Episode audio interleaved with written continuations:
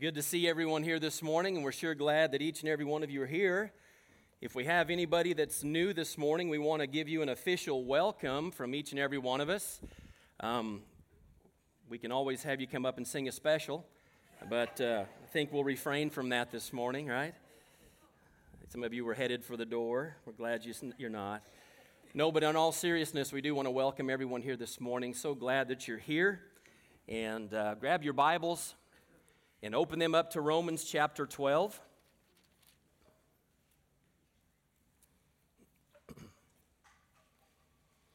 Romans 12.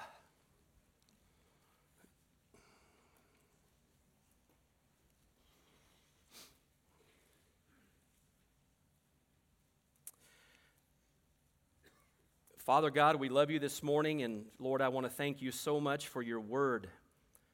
I thank you, Lord, for the words that you speak about each and every one of us. Um, Lord, I'm thankful, God, this morning that your word is truth. And God, we come to you this morning and we ask, Lord, that you would please speak to our hearts today. Father, I'm thankful that your Holy Spirit is present, and Lord, your Holy Spirit uh, will impact lives today, will speak to our hearts. Uh, Lord, we thank you, God, for being faithful. And we know, Father, that your word will never return unto you void, but God, it will accomplish that which you have set for it to accomplish. And so, Lord, we thank you for that today. Thank you for every person that's here, God, today, those listening and those watching. Each and every one, Lord, are valuable and important to you. In fact, so important to you, God, that you gave the greatest gift and paid the highest price for each and every one of us that we might be in Christ and that we might be reconciled to you. Thank you for the joy of being in Christ today. Thank you for this family, God, of believers, for this, this family that we've gathered together here today, and Lord, that, Father, we're here for one purpose, and that is that you, God, have brought us together as the body of Christ. And Lord, I thank you for that. Lord, we think about other churches meeting in our community today, and Father, I'm asking, Lord, that you would bless them and their time together, Lord, as they hear the word and apply it to their life today, God. I, I just thank you so much for the faithful men and women that serve you. God, we love you this morning. I pray that, God, your will would be done. And we ask these things in Jesus' name we pray. Amen. We're going to uh, talk this morning about the battle ready mind. The battle ready mind. And um, we're going to pick up here kind of where we left off last week in the 12th chapter of Romans. I'm going to read to you just a few verses here. We're going to be in several places in Scripture today, so we'll be moving back and forth, flipping uh, from one place to the other. But we want to think about um, our mind that's ready for battle. By the way, most of us, that's where the greatest battle occurs. Is that not right? It occurs in that small span between your ears. It is where the battle takes place. And so today, let's pick up here in the first verse of chapter 12. Paul the Apostle here is continuing on with this incredible gospel that he is sharing with Christians in Rome, those whom he've never met, um, and yet he had such a desire for them to understand and to know the gospel. Um, and he has laid out for us in the last 11 chapters, uh, this incredible gospel message, the truth of the gospel. And uh, today we're going to pick up here in verse 1 of chapter 12, where Paul continues and he writes, Therefore, I urge you, brothers and sisters, in view of God's mercy, to offer your bodies as living sacrifices, holy and pleasing to God for this is your true and proper worship. He continues Do not conform to the pattern of the world, but be transformed by the renewing of your mind. Then you will be able to test and to approve what God's will is, his good, pleasing, and perfect will. Today, in the day we're living in, we know we live in a crazy time in the history of our nation. And with all of the social media that we have access to, and with all of uh, the different information that comes across our eyes and our ears every single day, we're being bombarded with lots and lots of information. Although much of it is very good information, it still mostly has a very negative connotation to it in meaning. Um, and so I know for us as Christians today, and for those in Paul's day, as they were living in Rome or whether they were living in Ephesus or Corinth in a very uh, strange and difficult time, no different than our own, um, we are called by God not to be conformed now, pressured into or pushed into the mold of the world. And that's what Paul is sharing for those in Rome that they're not to be conformed to the world, but they're to be transformed, which is an entirely different thing. A transformation is a change. And Paul is speaking of the change that comes from the regeneration that happens for every one of us that is in Christ Jesus. There is a change. And although we live in the world, we, uh, we are not of it. We're just in the world. And we're here to accomplish the will of God upon the earth, the will of God in heaven upon the earth here in heaven, in, on earth. And God is doing that through you and through me here upon this earth as we are now waiting once again one day for the return of our Lord and Savior, Jesus Christ, who is coming again. And so, not only the transformation, but we need a renovation of our mind. How many of you know that after a week of media and social media and news, you feel like you need to have a renovation of your mind? Anybody like that? Yeah, I think we could all be uh, in in uh, accord there on that. And so the renovation that takes place in our mind is very important that we have what Paul calls the mind of Christ, that we are to have the mind of Christ. And in doing so, it's going to help us now as we live here in the world, although we're not of it, we're in it, and all the things going on around us, and more so today than any other time in history. Um, we know that if there's a tragedy that we read about in the papers in a country for thousands of miles from here, we automatically know about it almost instantaneously. And so we're constantly being bombarded with all types of information. And so, what we're going to need to do is to understand that there is a battle that's going on, and it's going on oftentimes in our minds. And that's what the enemy does in many cases, is he, he, he battles us in our mind. And so we're going to look at that today that in order for us to understand and comprehend the will of God in our lives here upon the earth, we're going to have to do something with our minds, and that's going to need a renewing every single day and every single week. And there's no better place to renew your mind than by spending it in the Word of God. Amen? And because it's truth, and uh, very important that we spend time in the Word of God. Now, Paul the Apostle has just finished now speaking in uh, the 11th chapter, and we didn't spend much time there, and we will go back to that. Um, but in chapter 9, we learned about the sovereignty of God in salvation, that God is sovereign in salvation. Right next to it in chapter um, 10, we understood that Paul was also speaking now of something that seems a little bit in tension with the sovereignty of God in salvation, and that is the responsibility of man in regards to salvation. So not only is God sovereign in salvation, but man is entirely responsible for God in his decision of salvation. And so Paul lays those things side by side, and they seem to be somewhat in a friction to one another, but they're not. We leave them there. That's where Paul lays them, and we just accept that, that that's how God has sovereignly chosen to work out his salvation plan upon the earth.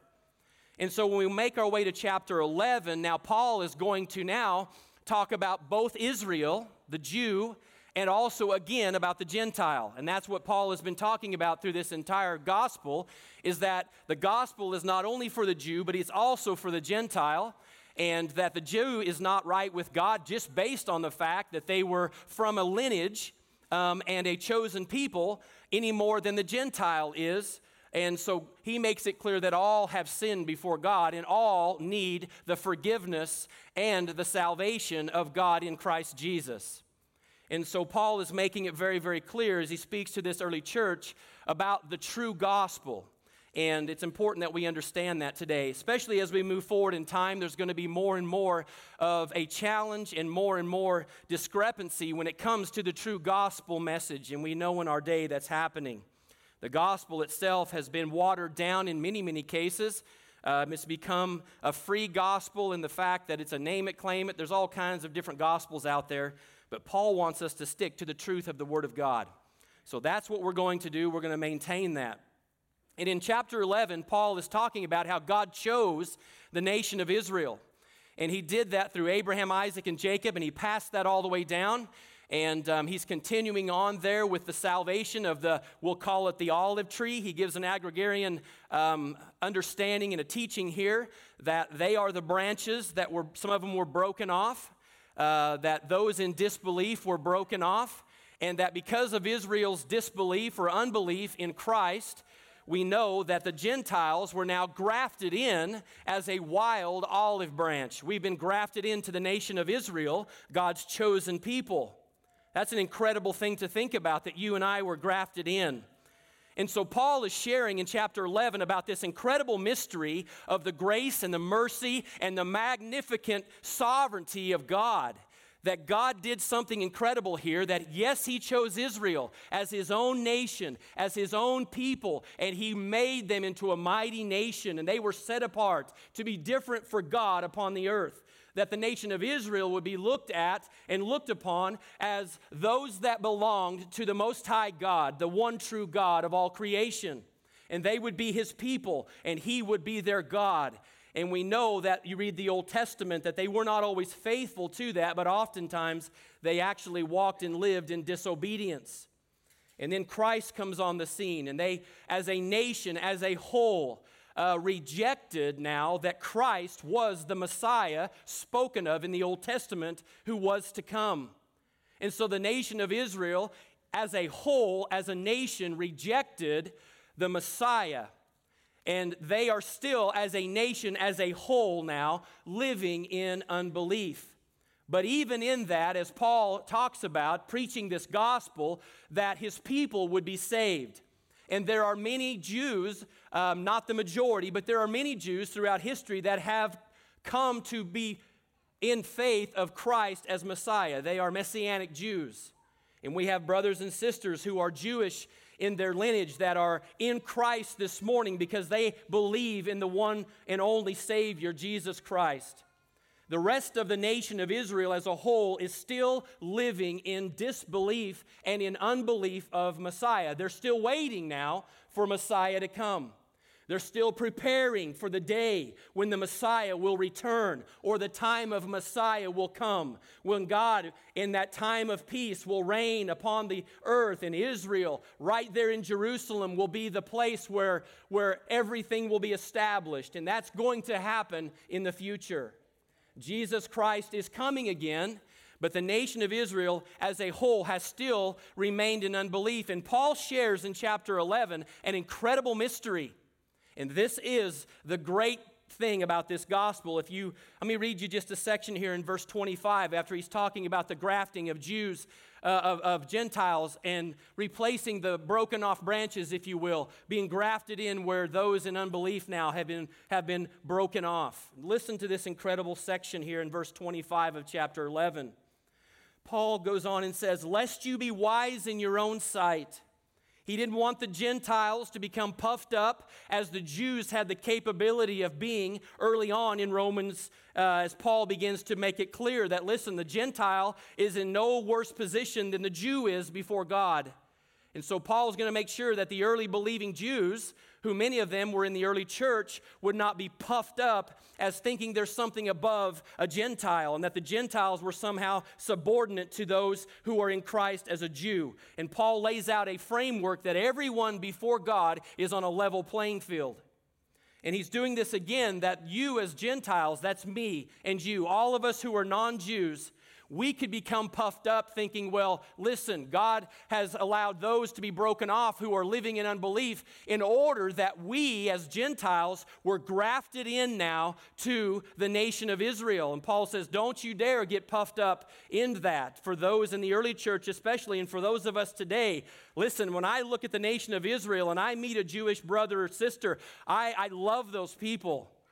I just love the Jewish people and I have a heart that loves them. I realize that they are living in unbelief, but the scripture is clear that God blesses those who bless Israel and he curses those who curse Israel.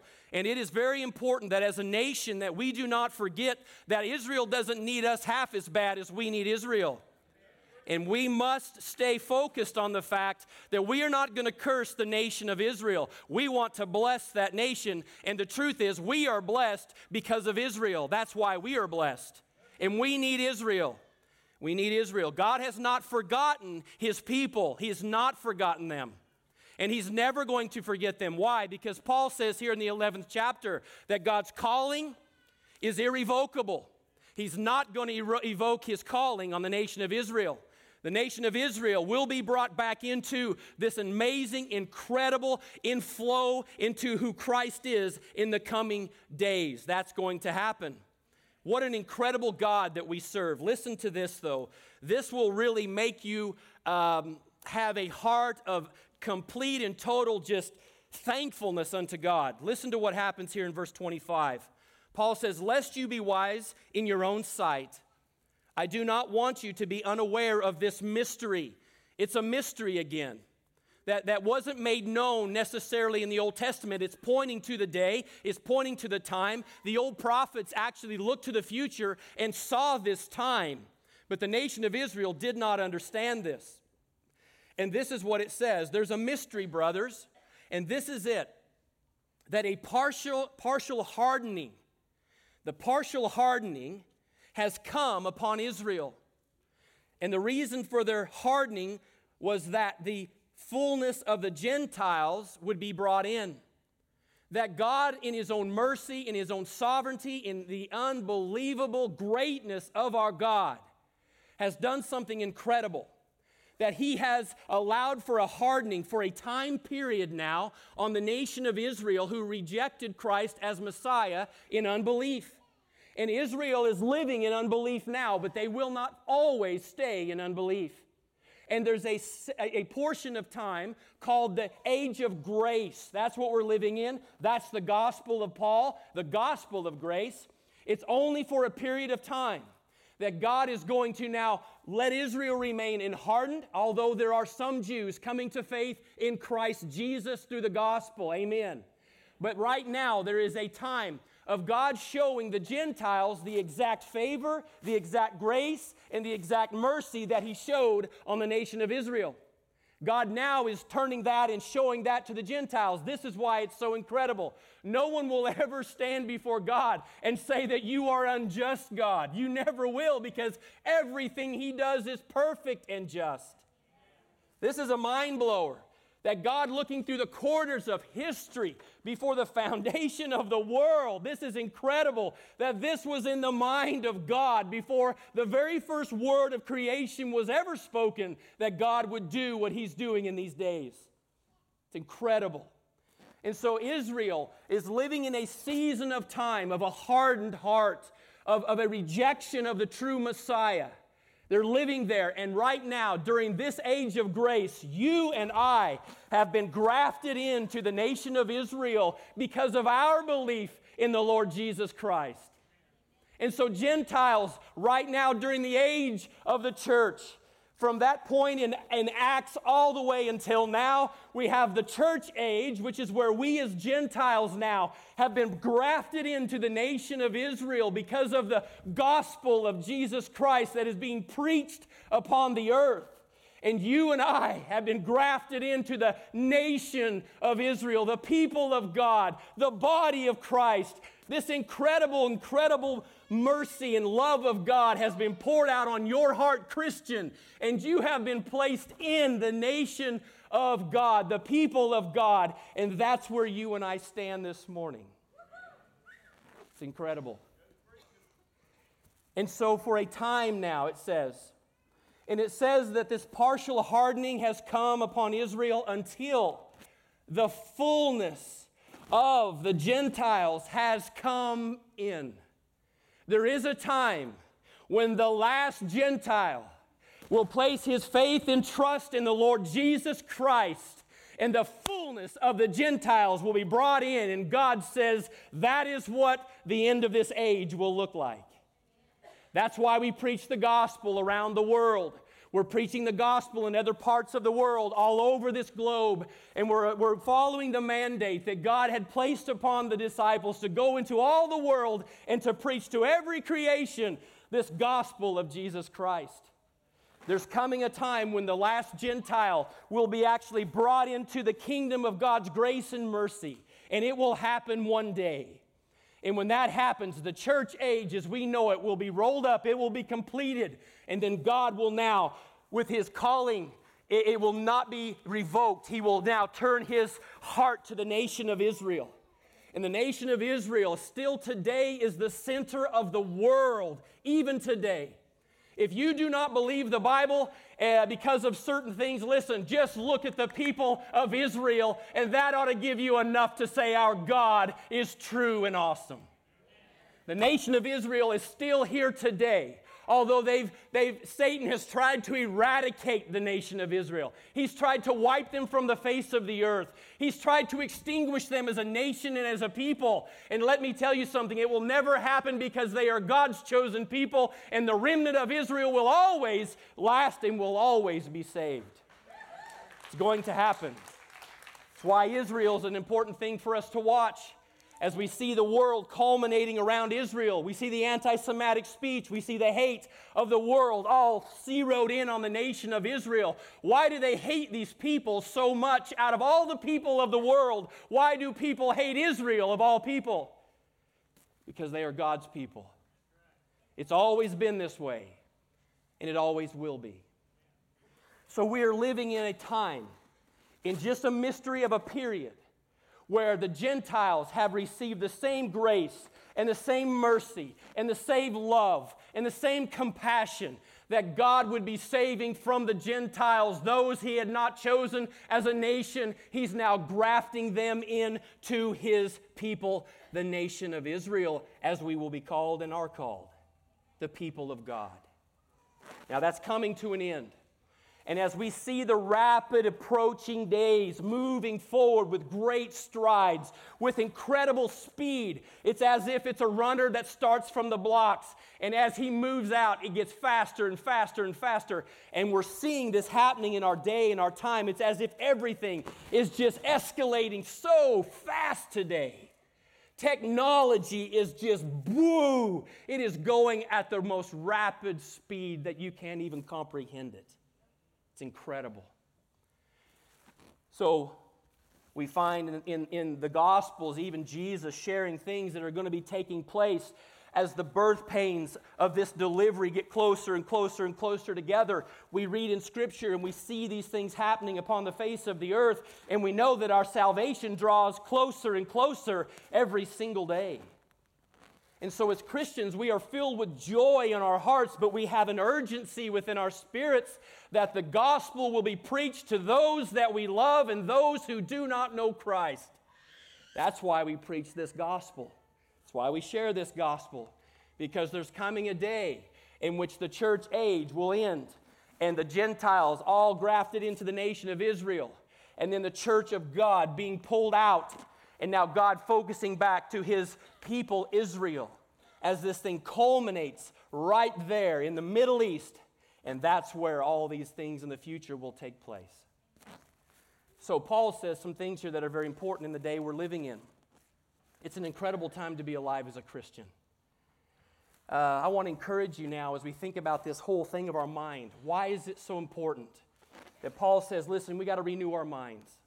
And today, in the world we're living in, I know that there's people here uh, that find themselves feeling very anxious. Um, I happen to be a news junkie. And so I have to be careful that there's a point in time where I've got to say, okay, that's enough news for a day. Sometimes it doesn't take but one or two minutes, right? so this is very, very important. And so, Paul, in this 11th chapter, and I'm not going to get very far this morning, in this 11th chapter, listen to what Paul says now as we move through this, which is absolutely incredible. In verses 28, needing some glasses here. It says, as regards as regards the gospel, who Israel, they are enemies for your sake. But as regards to election, they are beloved for the sake of their forefathers. For the gifts and the calling of God are irrevocable. He doesn't retract them because he is faithful. Remember? Remember our marriage thing? His covenant's faithful, it's, it's enduring, it's everlasting. That's what God is. For just as you were one at one time disobedient to God, but now have received mercy because of their disobedience. So they too have been disobedient in order that they may also be shown mercy. For God has consigned all to disobedience that he may have mercy on all. And listen to what Paul says. He can hardly contain himself. This is so incredible. Paul just goes out and says this. He stops and he just begins to praise God. He says, Oh, the depth of the riches and the wisdom and the knowledge of God. How unsearchable are his judgments and how inscrutable are his ways. For who has known the mind of the Lord, or who has been his counselor, or who has been given a gift, who has given a gift to him that he might be repaid. For from him and through him and to him are all things. To him be glory forever and ever. Amen. Paul had to stop writing things down and just praise the Lord there. He couldn't stand it any longer. We are in this amazing time in history, the history of the church this age of grace. And then Paul starts out, therefore, now that you understand as a Christian, as a Gentile, how God has shown mercy and grace toward you, and that Israel has in part been hardened, if you will, until you and I and all those who are Gentiles are yet to be brought in and grafted in, that God has in part hardened the nation of Israel, and they're living in disobedience to God, and unbelief to Christ as Messiah. And now you and I have been given the mercy and the grace and the unbelievable poured out riches of God have been lavished upon you as a follower of Jesus Christ and a believer in this gospel. You have been grafted into the nation of God, the people of God. We are a part of God's people. And so Paul says, now that you understand this, this is why you need to understand something about the way you live your life. He says, The way you live your life matters because now you are my people. And how in the world is the world ever going to know me as God and that I separate for myself a people of my own who are a little bit different than the rest of the world? that you are somehow set apart and you have something different about you. You have a different spirit about you. You love when people persecute you. You do not strike back when someone is, is after you and against you. You don't have to defend yourself, if you will. We're the type of people that are open and loving to those who need to hear the gospel. We do things different. Our businesses are different. The way we love our wives and the way we love our kids and the way we live our lives and the, what we talk about and what we think about, these things are a result of a regeneration that's happened through Christ. You're a different people, man. It's okay to be a different people. It's a good thing. Amen? Everybody today wants to be different. But the church needs to be different. It needs to be so different. The hard part is that as you start studying Scripture, the challenging aspect of this is that we do not see the church in the lat, latter times looking as though it's really different. In fact, if you read through John's revelation and you look at the church age there, and really every single one of those churches representing the age of the church, what you find at the very end is a church by the name of Laodicea, and it is a very lukewarm church. It just kind of has that yeah feeling, you know? You know, I don't know about you, but when I take a bath, I want it to make my legs red. It's so hot. You know what I'm saying? He says, be either hot or cold. Don't be lukewarm. But what we find is, as we look through Scripture and study Scripture, and Jesus says, Will there even be faith upon the earth when I return? That the church starts looking so much like the rest of the world, it gets difficult to even tell who the church is anymore. But Paul encourages us here that we need to renew our minds, that we need to be renovated through the Word of God, that we as a people of God should be set as a standard of showing the rest of the world what it looks like to be saved and changed and the new life that is found in Christ and in Christ alone. And that we would continue on doing what we have been mandated by God to do. So in Philippians chapter 4, in verse 6, this is hopefully encouraging for you today. Let me say this Do you all understand the victory that is for those who are in Christ? We do not need to be downtrodden, church. We do not need to be. God told us this is how things would be in His Word. Jesus says the world's going to hate you because of me. But what I find is the church wants everybody to love it. In fact, it wants to be popular. It wants to be culturally somehow acceptable by the world. But that's not what they need. They need to see people who have been regenerated by Christ, who have the Spirit of God indwelling them, who are actually displaying and showing Christ to the world. So in Philippians 4 6 through 8, this is a good verse for you to memorize. Do not be anxious about anything. Anybody anxious about anything this morning? I think you are. but in everything, by prayer and supplication, or by prayer and petition, with thanksgiving. It's an incredible thing that we have with prayer. Let your requests be made known to God. And the peace of God, which surpasses all understanding, will guard your heart and your mind in Christ Jesus. See, what we do when we live in a time where everybody is just becoming unraveled, listen, guys, we're living in that time in our country. But as your pastor, I want to encourage you. Um, don't be anxious about all that you see, but pray. But pray.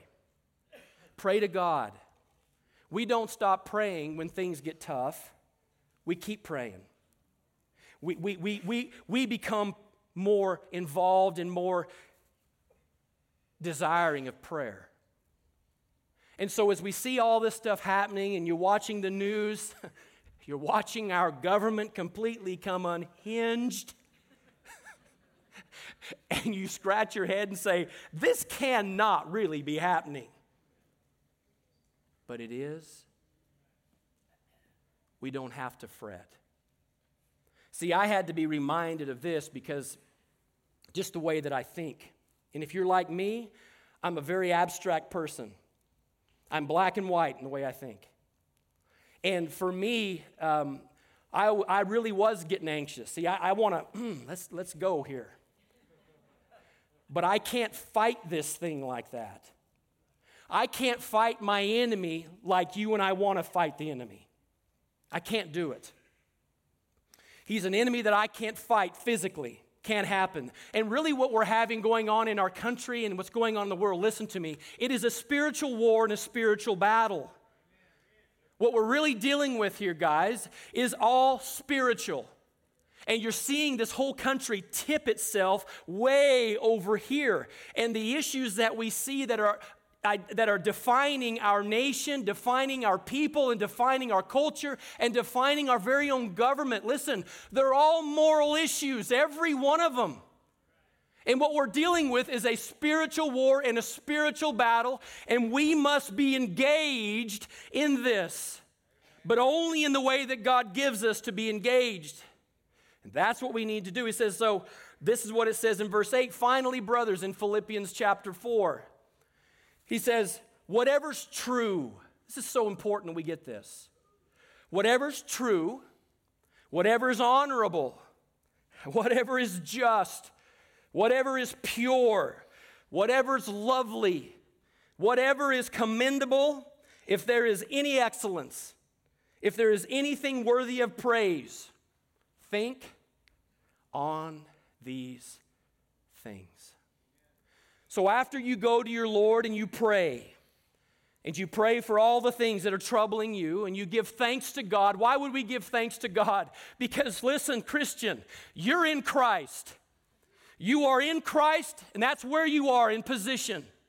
That is an incredible thing that God has done in your life, that He has offered you the grace and mercy of salvation, and He has given you the faith to believe that Jesus Christ is the one Messiah, that He is God, and you are in Christ.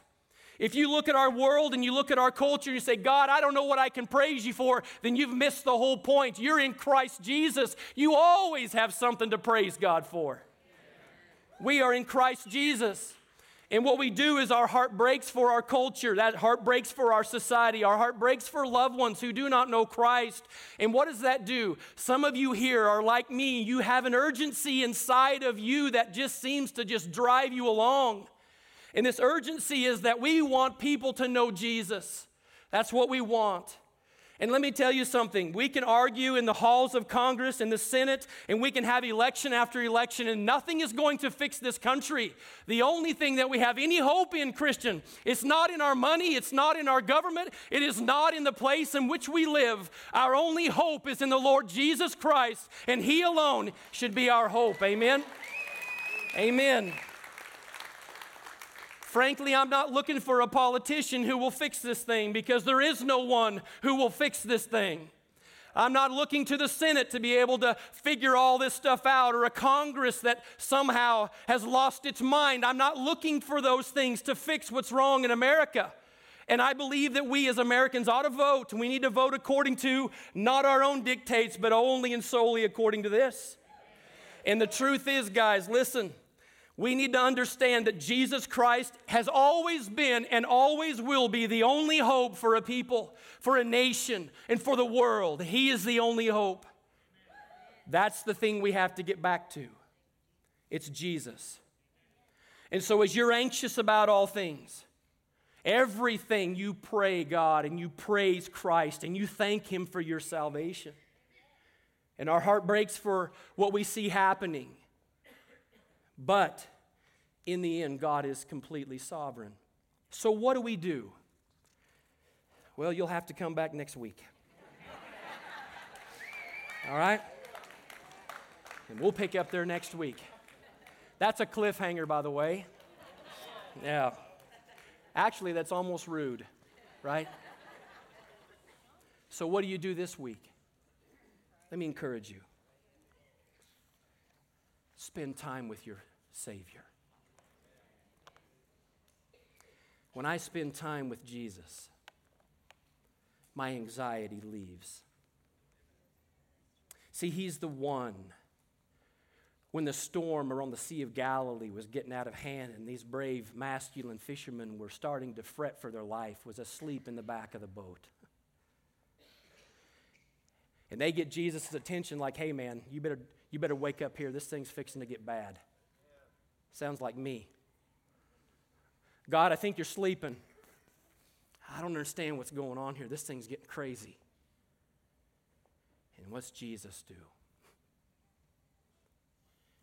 He simply just says, Peace, be still. And all of a sudden, it just dies. See, He is the one true God. And with just a word, he said, Let there be light. And there was light. He is sovereign. And when you get anxious, go to Christ. And you know what he'll do in your soul?